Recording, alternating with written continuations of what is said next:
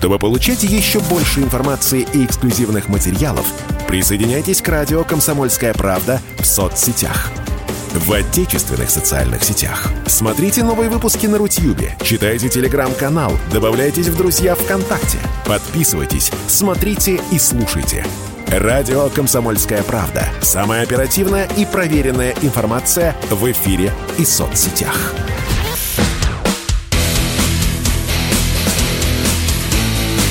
Программа с непримиримой позицией. Утренний Мордан.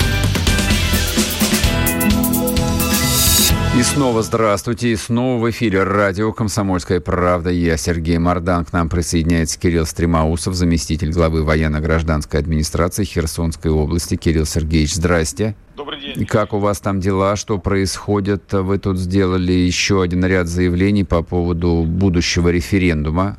Вот у вас э, есть прекрасная возможность э, свою позицию озвучить для жителей нашей большой общей родины.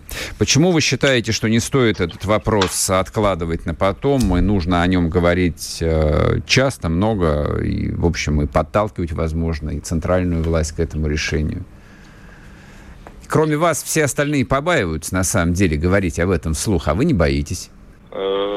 Вы знаете, честно сказать, насчет не боитесь, здесь не стоит речь обо мне заявлять. Но я, как и говорят коллеги в Российской Федерации, э, сторонник действительно правильного понимания. И если есть плебисцит, если говорить, уходя от юридического слова референдум, мы говорим, это волеизъявление людей. Угу. Люди, э, по большому счету, напуганы, и они на самом деле, многие не понимают процессы, которые до конца происходят. Мы говорим о глобальных, непрерывных исторических процессах. Поэтому э, все те, кто сегодня считает, что Украина как таковая это Э, страна э, независимая от э, определенных действий. Это страна, которая последние годы подвергалась насилию и, если угодно, возведению в некий колониальный режим. Поэтому говорить о том, что я готов каким-то образом не заявлять о проведении референдумов, ну, это было бы неправильно. Но сегодня в первую очередь для меня стоит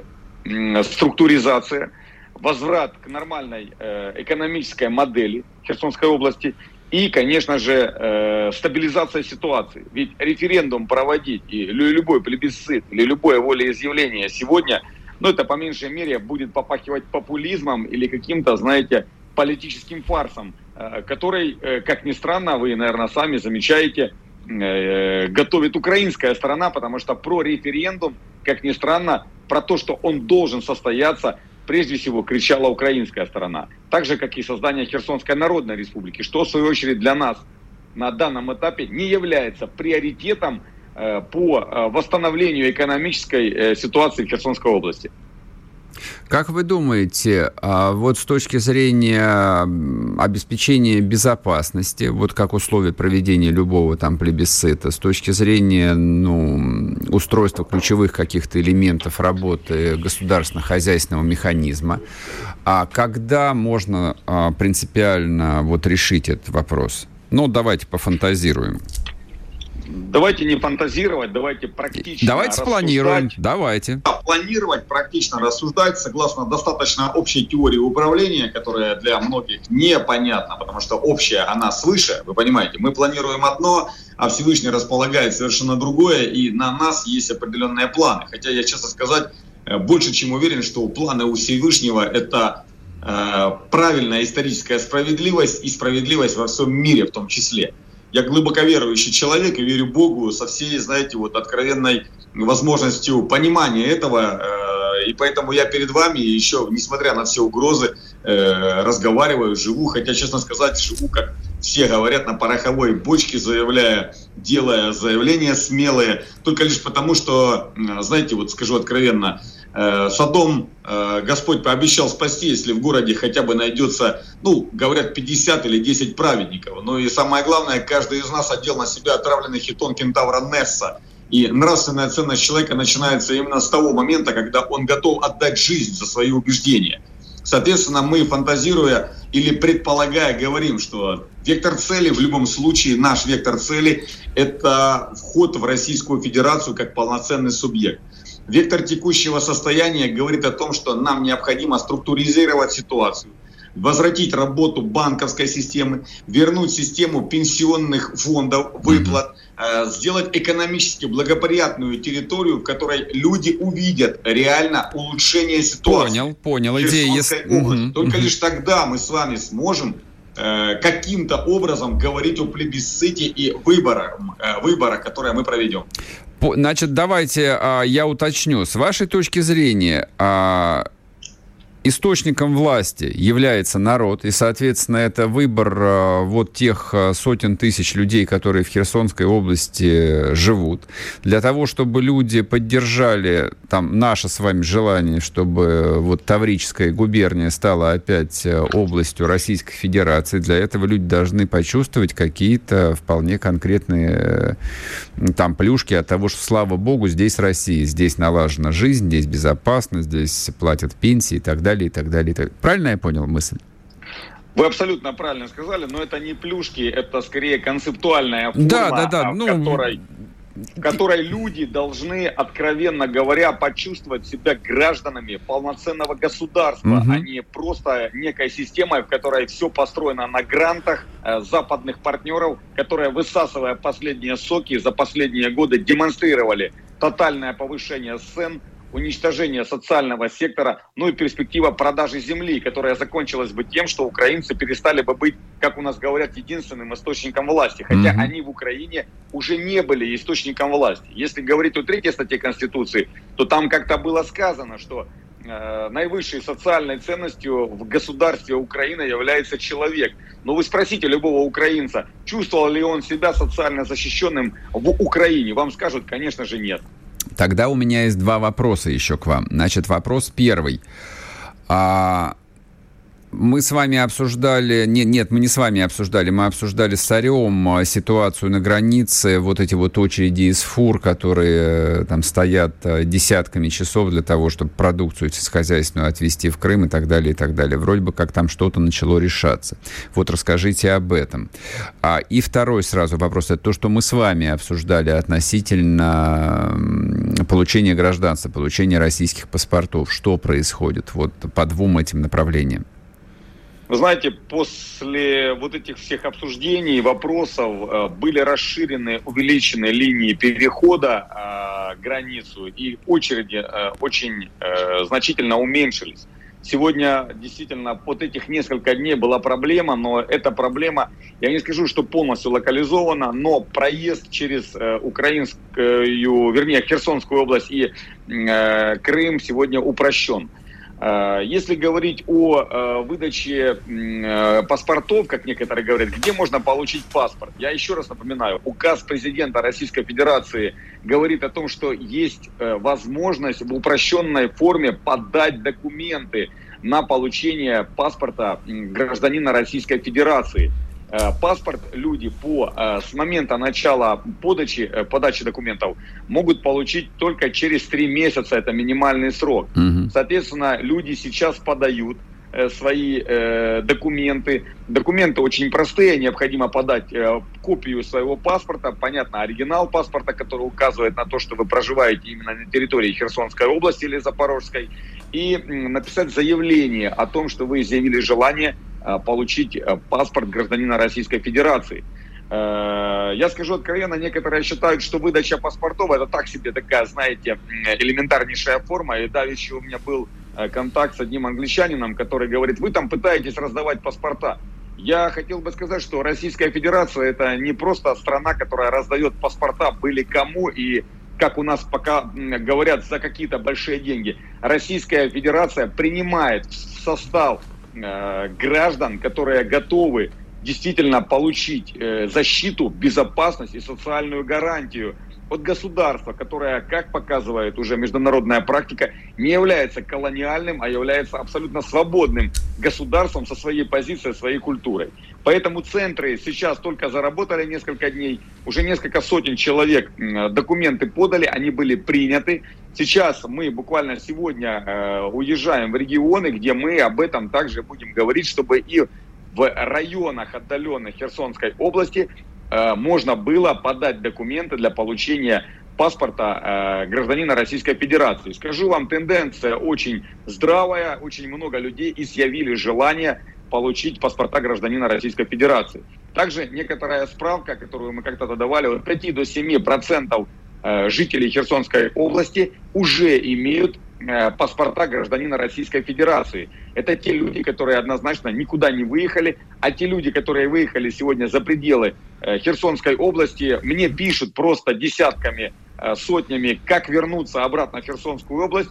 Для женщин это не проблема, а вот для мужчин это уже проблема, потому что для людей мужского пола призывного возраста это фактически пушечное мясо, которое не будет выпущена, как показывает практика, на территории Херсонской области, в Европу будет выпущена, как сказала Министерство внутренних дел, за 5000 долларов. Платите 5000 долларов, и вы поехали себе в Польшу остарбайтером отрабатывать эти деньги.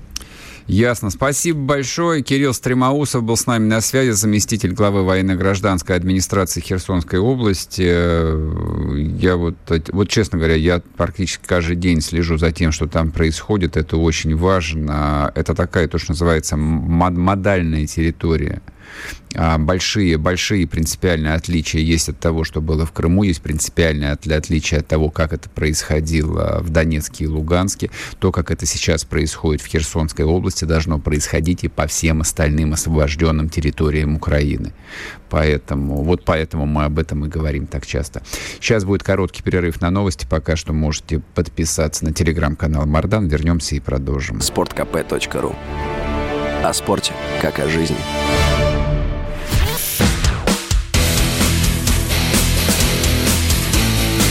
Программа с непримиримой позицией. Утренний Мордан. И снова здравствуйте, и снова в эфире радио «Комсомольская правда». Я Сергей Мордан. Я напоминаю, вы можете писать ваши вопросы, сообщения, комментарии по единому номеру во всех мессенджерах работающих 8 967 200 ровно 9702. Многим это удобно, многие не категорически не любят и не хотят участвовать ни в каких чатах. Вот, я вас прекрасно понимаю, я сам никогда не люблю и стараюсь ничего в социальных сетях не комментировать, кроме вот чувства опустошения, это ничего не дает а там обращаться непосредственно к ведущему, да, у вас есть э, техническая возможность. Вот, если, ежели что-то хотите написать, спросить, а если есть какая-то собственная информация, если там, ну, совсем личная, вот э, то, что вы не хотите, допустим, светить, там свой IP-адрес, допустим, вы не хотите лишний раз светить, тогда пишите мне в личку ВКонтакте на мой аккаунт Мардан. Вот, не группа ВКонтакте, мой личный аккаунт, вы его легко найдете. Пишите, я там, стараюсь за выходные прочитать. А вот то, что происходит в Херсоне, Почему, собственно, мы говорим о том, что это некая модель э, обкатывается того, как это дальше будет происходить на освобожденных территориях? А тут же возникает еще другая картина сразу. У людей, живших, э, живущих на Украине, у них э, так или иначе складывается два образа. Вот а, есть образ настоящего и, соответственно, образ жизни, который прямо сейчас каждый день формируется на той же Херсонщине. Раньше мы говорили о том, что есть Крым, но это опять-таки, повторю еще раз, это отдельная была история. Вот сейчас невоспроизводимая, сейчас вообще совершенно иной исторический период. Поэтому вот сейчас есть Херсон. И поэтому ВСУ, насколько я там понимаю, рассматривают э, перспективу атаки на Херсон как э, политически очень, очень важный элемент стратегии. Для них дестабилизировать э, ситуацию в этом регионе просто принципиально важно. Не дать людям нормально жить. Поэтому не прекращаются и попытки обстрелов ракетами – градами там, или смерчами более дальнобойными. Ну, точки У еще остаются, их сбивают, конечно, благополучно, но атаки не прекращаются. Вот у людей есть Херсон, где налаживается жизнь, где платят а, пособие, где начали платить пенсии, где начали э, там процедуру выдачи паспортов, а после получения российского паспорта вообще человек полностью встраивается не только в политическую, но еще в социально-экономическую систему Российской Федерации, которая, а, тут не надо скромничать, она принципиально круче, чем то, что было и есть на Украине. Россия вот при всем там критическом отношении к тому, что нам удалось построить за 30 лет, государство в сравнении с Украиной социальное, нет, не социализм, даже близко нет, но социальное. На Украине социальной инфраструктуры вообще как таковой нет. Вот то, что досталось от советской власти, почти полностью сведено на ноль, а все остальное, не, не, сами, сами, сами, сами, сами. И есть вторая картинка. Вот второй образ будущего, который у украинцев перед глазами есть. Это особенно касается тех, э, ну, тут непонятная цифра, то ли 5 миллионов, то ли часть из них вернулась, 3,5 миллионов, которые стали беженцами, которые с Украины уехали. Эти люди обязательно вернутся. В этом, лично у меня в этом нет никаких сомнений. Они не останутся там. Во-первых, потому что там им плохо, не то, что томления вот моральные какие-то, что плохо на чужбине. Нет, там вообще плохо. Вот краткий э, медовый месяц уже закончился. Везде причем. И в Болгарии, и в Польше и в других европейских странах, ну, некоторым, э, скажем так, в кавычках, повезло добраться до, там, до какой-нибудь Франции. Медовый месяц кончился. Все, как бы, вот ежедневные праздники, а, ежедневные сборы каких-то денег, памперсов и прочей одежды для поддержки украинских беженцев закончилось. А европейские обыватели начали жить своей нормальной ежедневной а, европейской жизнью. И понаехавшие чужаки им мешают. Так устроен человек и все уже, процесс пошел. Там все говорят, ну, погостили маленечко, мама, чаю попили, давайте обратно теперь. В Польше с 1 июля отменяется выплата пособия беженцам с Украины за исключением а, очень узкой категории инвалидов, беременных женщин, многодетных матерей. Ну, то есть самые вот социально уязвимые группы. Все остальные все лишаются поддержки. А в Польше на минуточке, на минуточку, э, там, ну, как минимум полтора миллиона граждан Украины – в Варшаве до 20% населения сейчас это украинцы.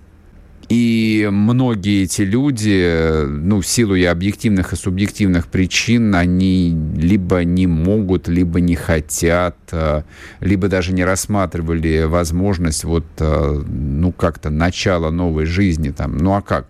Ты либо получаешь пособие и ждешь, когда все закончится, просто сидишь и ждешь, да, там тебе какую-то копейку платят, хватает. Либо нужно снимать жилье, идти работать. А что значит идти работать? Куда идти работать? Поляки сами вынуждены на заработки уезжать. И это, правда, не шутка, это не какой-то пропагандистский миф. Да, сотни тысяч поляков уезжают э, на работу в Западную Германию, их очень, э, в Западную Германию или в Британию, их огромное количество там работает. Где? А где работать тогда?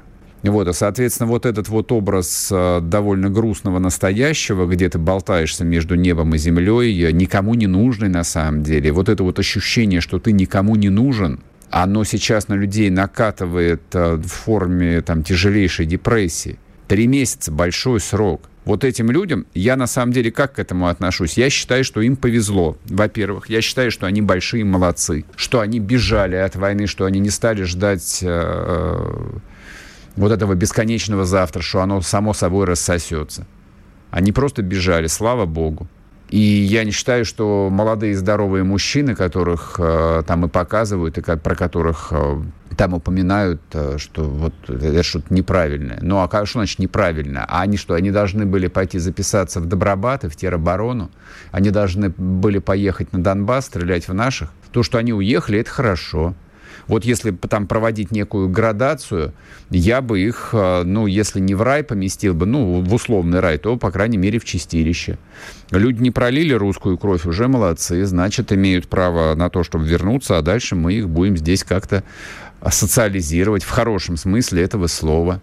Ничего, будем э, лечить, э, перевоспитывать, переучивать с украинской мовы на русский язык, с украинской версией истории будем их учить нормальной, э, родной русской истории. Ничего, ничего, мы справимся. Мы умеем, на самом деле. У нас э, как бы в памяти, в коде, в опыте еще и не, решение и не таких задач было. И не таких. Так что уж как-нибудь. Но вот эти вот люди, которые там болтаются буквально между небом и землей, которые никому не нужны, их никто не любит. А я думаю, что если про ту же Польшу говорить, э, то, конечно же, они сталкиваются и с, если не с ненавистью, то с такой вот э, бытовой ксенофобией, она часто еще более оскорбительна. А поляки, поляки специфический народ. И э, их... Модель исторических отношений с украинцами, ну, ее, конечно, можно попытаться там переделать, но сложно. Поляки никуда от этого не могут деться. Поляки такая по духу имперская нация, недоимперская нация, они бывшая имперская нация, глубоко травмированная. Да, имперская нация, которую делили четыре раза. Просто вдумайтесь в это. Но вот в этом наборе национальных травм у них в том числе сидят и те самые восточные кресы – это правобережная Украина, которая называлась ну и в, в учебниках польской истории прописывается и называется восточными кресами. Они этого не забыли. По историческим меркам это было совсем недавно для поляков. Это все закончилось только в XVIII веке. Ну, точнее, в конце 17-го. Вот, поэтому украинцы для них, э, ну, не унтерменш, конечно, тут уж не будем перегибать палку – но для них э, украинцы это, в общем, э, как такой некий, ну, слегка придурочный младший брат со странной какой-то недоделанной э, верой, ну, понятно, потому что поляки правоверные католики, наверное, ядро, сердце европейского католичества. А украинцы в массе своей, ну, опять-таки, со всеми оговорками все равно придерживаются восточного константинопольского обряда, православного тоже называется. Вот. И вот люди смотрят на то, как им живется в окрестностях Варшавы какой-нибудь, и вот как люди живут в окрестностях или в самом Херсоне. Вот мне кажется, что мы должны сделать все для того, чтобы у них даже э, выбор не стоял, где лучше. Конечно же, лучше дома. Конечно же, лучше там, куда пришла Россия. Да, та самая «Единая Россия», там э, надпись на футболке Стремоусова, на которую некоторые тут обратили внимание. Это для вас это название партии. А для этого человека «Единая Россия» — это политическая декларация. Это как символ Троицы прочесть. Продолжим после перерыва, не уходите. Чтобы получать еще больше информации и эксклюзивных материалов, присоединяйтесь к радио «Комсомольская правда» в соцсетях – в отечественных социальных сетях. Смотрите новые выпуски на Рутьюбе, читайте телеграм-канал, добавляйтесь в друзья ВКонтакте, подписывайтесь, смотрите и слушайте. Радио «Комсомольская правда». Самая оперативная и проверенная информация в эфире и соцсетях.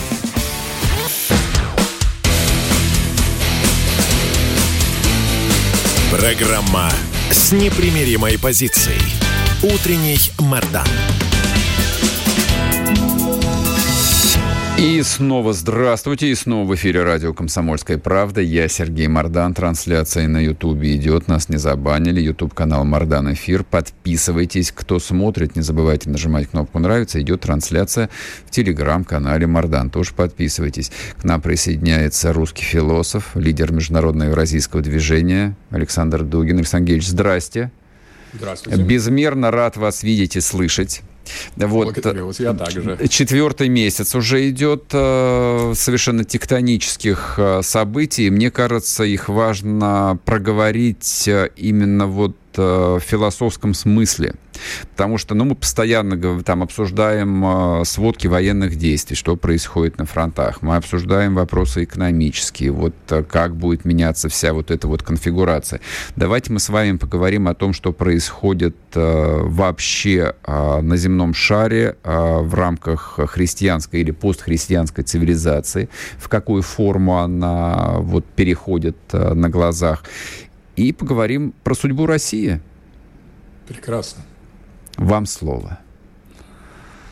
Вы совершенно верно э, подчеркнули, Сергей, что речь идет о фундаментальных изменениях самих основ миропорядка, потому что Россия три месяца назад, чуть больше, чем три месяца назад, сделала жест, который все меняет.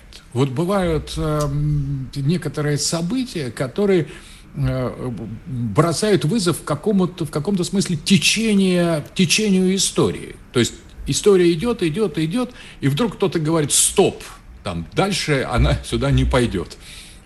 Э, и совершенно ярость, ярость этой цивилизации, этой инерции, этого разгона бьет по нам своими мы поставили вопросы именно, в первую очередь, именно философские. Конечно, на, на фоне этих вопросов вообще судьба Украины, я могу сказать, переходит на второй план, на самом деле. Но я совершенно не сомневаюсь в нашей победе, что Львов будет при, при, освобожден и присоединен к единому нашему восточнославянскому отечеству, к великой России, к киевской, московской, минской, скажем, там, любой литовской, что мы действительно возвращаемся в историю, но возвращаемся мы в историю не как одно из национальных государств, просто часть западного, западного мира, которая там повздорила с другими странами. Россия бросила вызов тому, что можно считать главным вектором современного развития. То есть итог 500-летней истории Запада сейчас нами поставлен под сомнение. В чем этот итог? В том, что необходимо освободить человека от Бога, от традиции, от сословного общества. Надо сделать ставку на техническое развитие, на либерализм, на демократию. И Запад показал, как это делается. Потом те, кто не хочет, надо заставить это делать, принудить, а, колонизировать изолировать их и наставить на этот вот западный путь, и, и, который считается универсальной судьбой. Это почти удалось Западу. Это почти удалось. А в 90-е годы Фукуяма, с которым я, кстати, неоднократно полемизировал, говорил, что вообще история закончилась. Нам удалось это вообще полностью. Никого больше нет. Есть только мы. А Китай нас догоняет. Россия в, ру, в руинах 90-е годы. Мир однополярный, мир глобальный. Мы выполнили Запад, глобальный Запад, построил мировой либеральный порядок, на повестке дня создания мирового правительства, искусственного интеллекта. Мы освободили людей от пола, осталось освободить их от человеческой идентичности, передать власть э, э, искусственному интеллекту и вот роботам, которые сейчас запускает э, Билл Гейтс. И все. И на этом конец, конец истории. И вдруг Россия вдруг вот эта операция, она, Путин давно начал, как только он пришел к власти, он говорит, послушайте, а у меня есть пред, свое мнение о том, что история не кончилась. Ему, да кто-то такой, чтобы говорить, у тебя там чеченская кампания первая, у тебя там свои внутренние проблемы, коррупция, все разваливается. Кто ты вообще, что ты соображаешь? И с нами так вот 22 года, собственно говоря, и, и беседовали. То есть, а мы не хотим, мы, мы даже демонстрировали, что вот Южная Осетия, вот там Абхазия, вот Крым, в конце концов, вот Донбасс, она говорит, да кто вы такие, все равно вы просто помеха на пути вот этого глобального процесса. И вдруг 22-24 э, февраля 22 года, 22 а, признав независимость ДНР и ЛНР, Путин уже отстукнул кулаком, говорит, нет, мир таким не будет, не будет и все. И вот что хотите, то и сделайте. А попробуйте э, с нами с силой говорить, вот вы узнаете, тогда вообще никакого мира не будет. Угу. Либо мир будет многополярным, где у нас будет свое слово, у нас и у всех остальных. То есть, либо вообще ничего не будет. Это настолько сильно просто, это настолько фундаментально. Это жест на уровне древних античных героев, которые бросают вызов какому-то непобедимому дракону. Это Давид, который швыряет в Голиафа своей прощой маленький камень, который оказывается смертельным.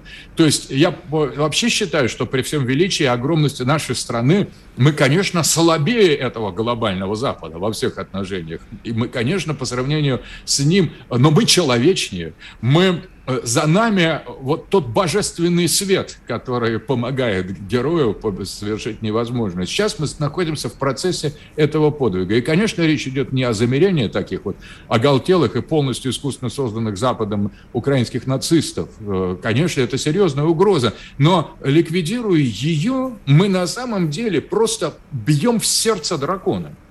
Мы бросили вызов этому миропорядку, мы бросили вызов, сами того, конечно, не осознавая, как в русской истории всегда, мы бросили 500-летней инерции западной истории, отказавшейся от традиции, от, от Бога, от трансцендентного, от неба, от бессмертия от вечности. Мы выступаем как настоящий катехан, удерживающий, о котором говорится во втором послании святого апостола Павла, так и нужно поступать Третьему Риму. Но мы так не так часто ведем себя, как, как должны. И вот это тот случай, когда, конечно, Россия оказалась на высоте своего исторического бытия. В значительной степени благодаря решению одного человека.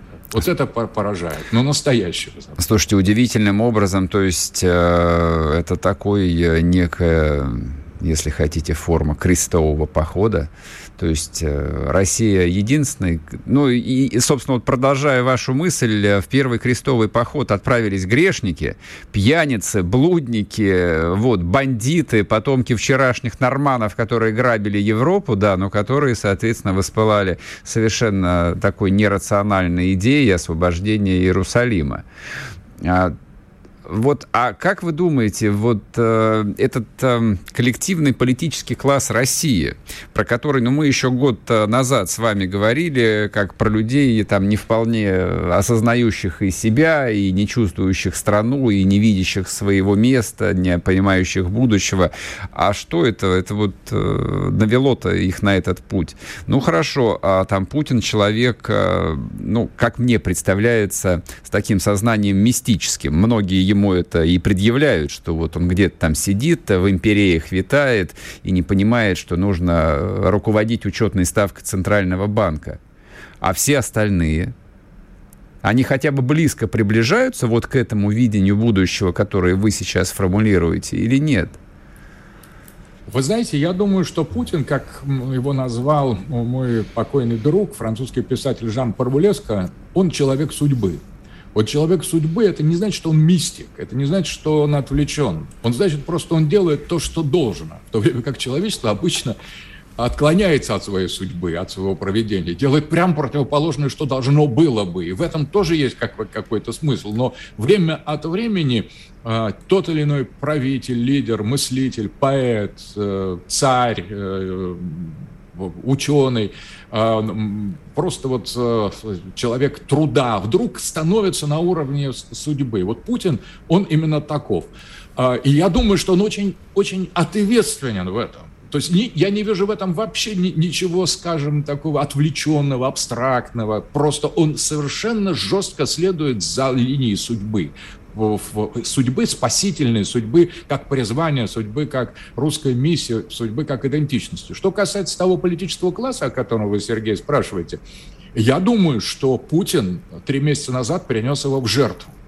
То есть он принес в жертву вот это отребие, которое сложилось в качестве нашего такого, как бы сказать, правящего сословия в 90-е годы, да еще с конца 80-х, в таком разлагающемся Советском Союзе, уже в разложившейся Российской Федерации, которая представляла собой руины вообще государства, руины, руины великой державы. И, этот политический класс, он очень цепкий, очень подлый, он зубами до сих пор, несмотря на то, что уже многие сбежали, но самое это большое количество здесь, они такие же, как как те, что сбежали. Разницы в них между, между ними нет. Вот он, Путин принес его в жертву. Они этого еще не понимают. Это жертва пока бескровная. То есть пока им просто сказали «пошли вон».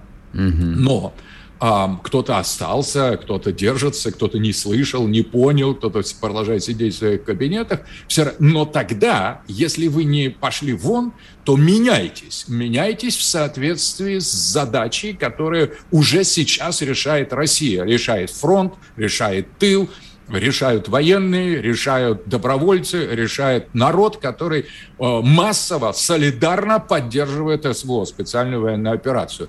И вот политический класс, ему оставлен выбор. То есть либо исчезнуть, причем мирно пока исчезнуть, побежать за Чубайсом, просто поставить чемоданчик с, с этими с взятками, там, и может с собой даже его взять, Путин не, не строгий человек на самом деле, ну просто покинуть территорию власти. Вот что предлагается современному всему подчеркну, всему политическому классу. Он просто этого не понял. Ему предложили... Александр Геевич, я вас прерву на одну минутку, Пожалуйста. мы уйдем на новости, вернемся и продолжим. Александр Дугин с нами на связи, не уходите.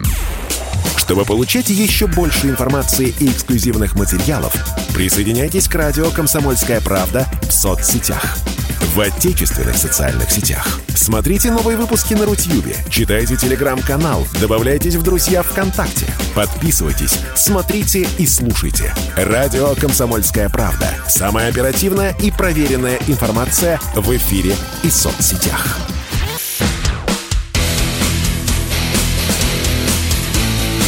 Программа с непримиримой позицией. Утренний Мордан.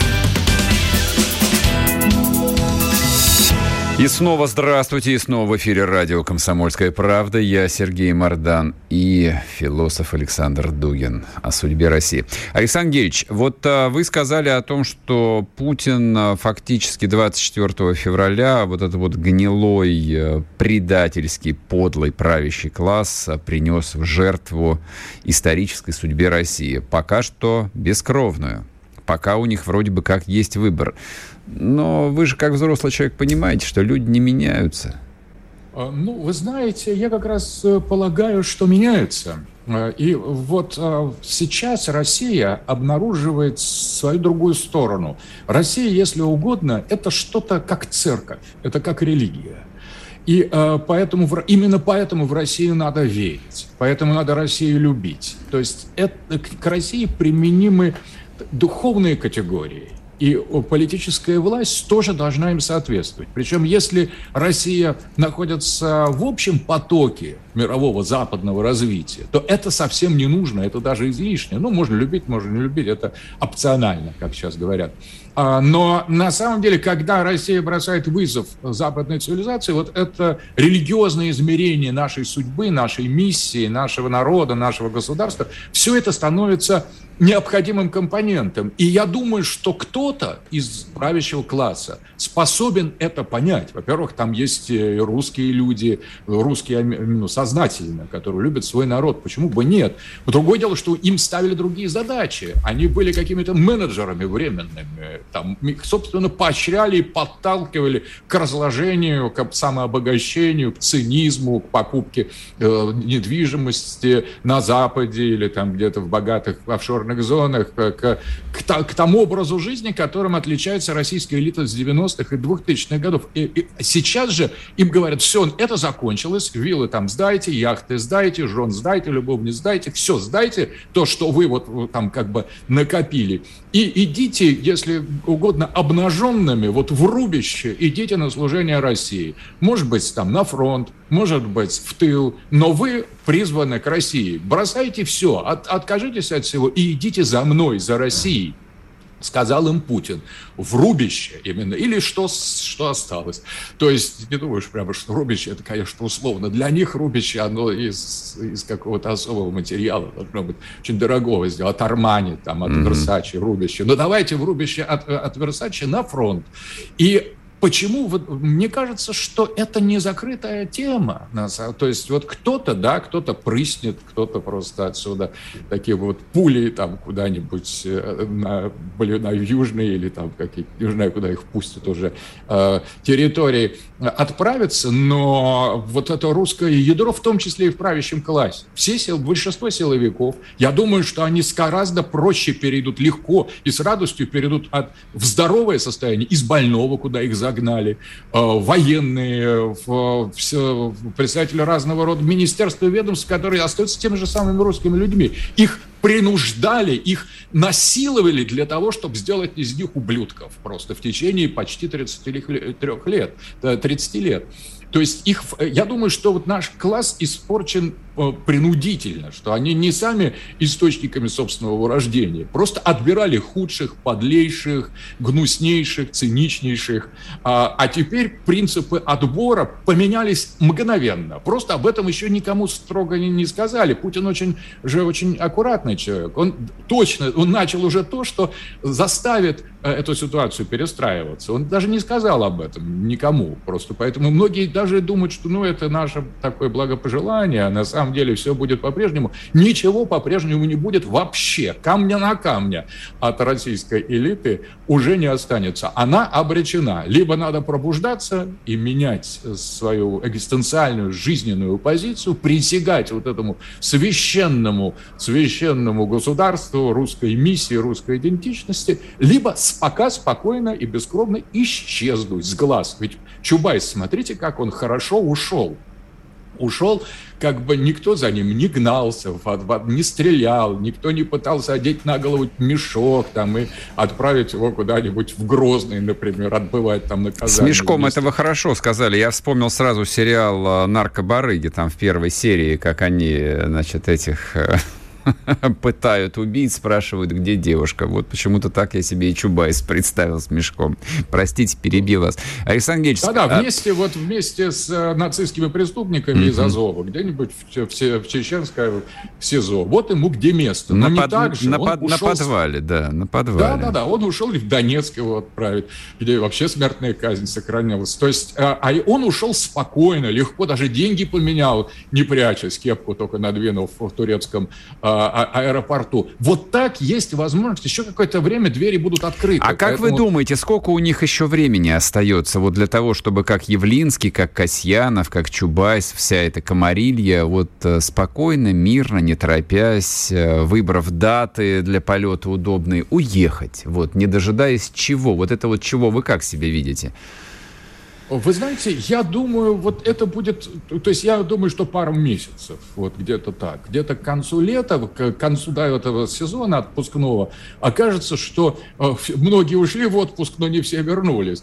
И я думаю, следующий, где-то к следующей осени вот эта чистка приобретет характер необратимого системного перелома, и дальше уже разговор будет другой. Вот сегодня можно еще какое-то время, конечно, я думаю, Путин оставил, оставил окно возможности такое. Вот, пожалуйста, вы сообразите, разберитесь, там, почитайте за это время русскую историю, познакомьтесь, посмотрите фильм какие-нибудь исторические или мультфильмы, ну, советские, да что, что вот элита это еще способна воспринять? И э, вот как бы перестройтесь. Я думаю, что это окно, вот дверь открыта где-то месяца три, вот летний сезон.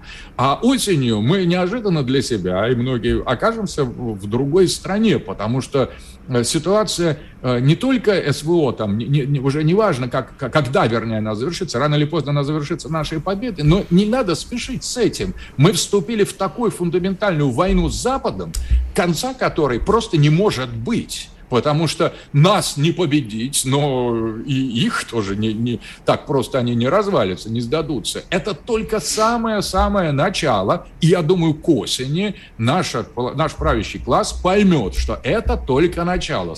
Это три месяца на размышление, а дальше уже их непонимание задач, которые ставит президент, будет означать военный саботаж. Саботаж в условиях военного времени. Дали задание изменить, например, образовательную систему. Пожалуйста, подготовьте серьезный проект, а не чушь. То же самое с медициной, то же самое с космосом, то же самое с импортозамещением, то же самое с продовольствием, то же самое с индустрией, с высокой технологией. Если вы это не сделали, значит, вы не годитесь. И никакого больше критерия, кроме нет. Вас просто вы выкинут. А То если увидеть, mm-hmm. что вы где-то еще связаны с а, западными сетями, что до какого-то момента просто приветствовалось. Потому что у нас вся, вся, например, вся экспертное сообщество, в значительной степени научное сообщество приветствовалось участие в международных фондах, получение грантов, там, поиск каких-то поддержек. У нас э, международники просто представители там CFR, все экспертные советы и, и союзы. И это до какого-то момента поощрялось или, по крайней мере, допускалось. А сейчас это просто работа на врага. Сейчас это шпионаж. Соответственно, вот эти критерии, я думаю, очень плавно изменятся в течение трех месяцев. И к осени мы вступим вот уже в некоторые, в новый, в нов, ну, новый этап. А пока будет опять все незаметно. Путин все делает не, незаметно смотришь, все идет как, как, как, как было, а уже все по-другое. А, это очень правильно. Наверное, ну, по крайней мере, какая есть вот его стратегия, без объявлений, без громких слов, просто по факту. По факту он спасает а, Россию. Смотрите, вот люди в комментариях пишут по поводу вот вашего тезиса о том, что есть окно возможностей, можно книжки почитать. Вот, а люди говорят, да будут переобуваться в воздухе, они это делали не один раз. Знаете, есть такая формула, которая многие не понимают. Патриотизм – это последнее прибежище негодяев. Но на самом деле, когда негодяй становится патриотом, он перестает быть негодяем. Это он может служить прощение. То есть это вот э, как э, разбойник на Христе, который всю жизнь грабил, убивал, а потом в последний сказал, Христос, я исповедую тебя, ты Бог ты спаситель. Вот Россия это также, она прощает грехи. И если человек присягнет России, чем бы он ни занимался до, до этого, если как, это не переобуется. Тут это совсем другое. Присягнуть России – это религиозный акт просто. Если человек сделает иной выбор, и обратиться в нашу, в нашу веру, веру в Россию, веру в государство, веру в народ, веру в нашу историю, в нашу миссию – то я думаю, его заведомо не стоит говорить, а, что он раньше говорил, на самом деле. Люди, наши политические деятели и практически подавляющее большинство нашей элиты сменили за это время уже такое количество идеологий, вер, костюмов, столько раз переобывали, что, мне кажется, для них это э, вот это новое какое-то пере, пере, переклеивание масок не, не составит труда. Они только не понимают, что на сей раз, на сей раз э, речь, они заигрывают с тем, что э, не, э, им не под силу пере, преодолеть. Вот в этом это они еще не понимают, что это когда мы во причастии мы принимаем церковь, мы говорим, пусть это будет светом для нас, а не огнем, чтобы не спалить нашу душу. Вот Россия может спалить душу подонка, циника, который попытается переобуться таким образом, спалить изнутри, и наступит конец такому человеку. А вот тех, кто искренне обратятся, тех она нашу спасет. русскую веру, Спасибо большое. Спасибо огромное. Александр Дугин был с нами, философ, лидер международного евразийского движения. Друзья мои, до понедельника будьте здоровы, слушайте радио «Комсомольская правда». Утренний Мордан. Чтобы получать еще больше информации и эксклюзивных материалов, присоединяйтесь к радио «Комсомольская правда» в соцсетях – в отечественных социальных сетях. Смотрите новые выпуски на Рутьюбе, читайте телеграм-канал, добавляйтесь в друзья ВКонтакте, подписывайтесь, смотрите и слушайте. Радио «Комсомольская правда». Самая оперативная и проверенная информация в эфире и соцсетях.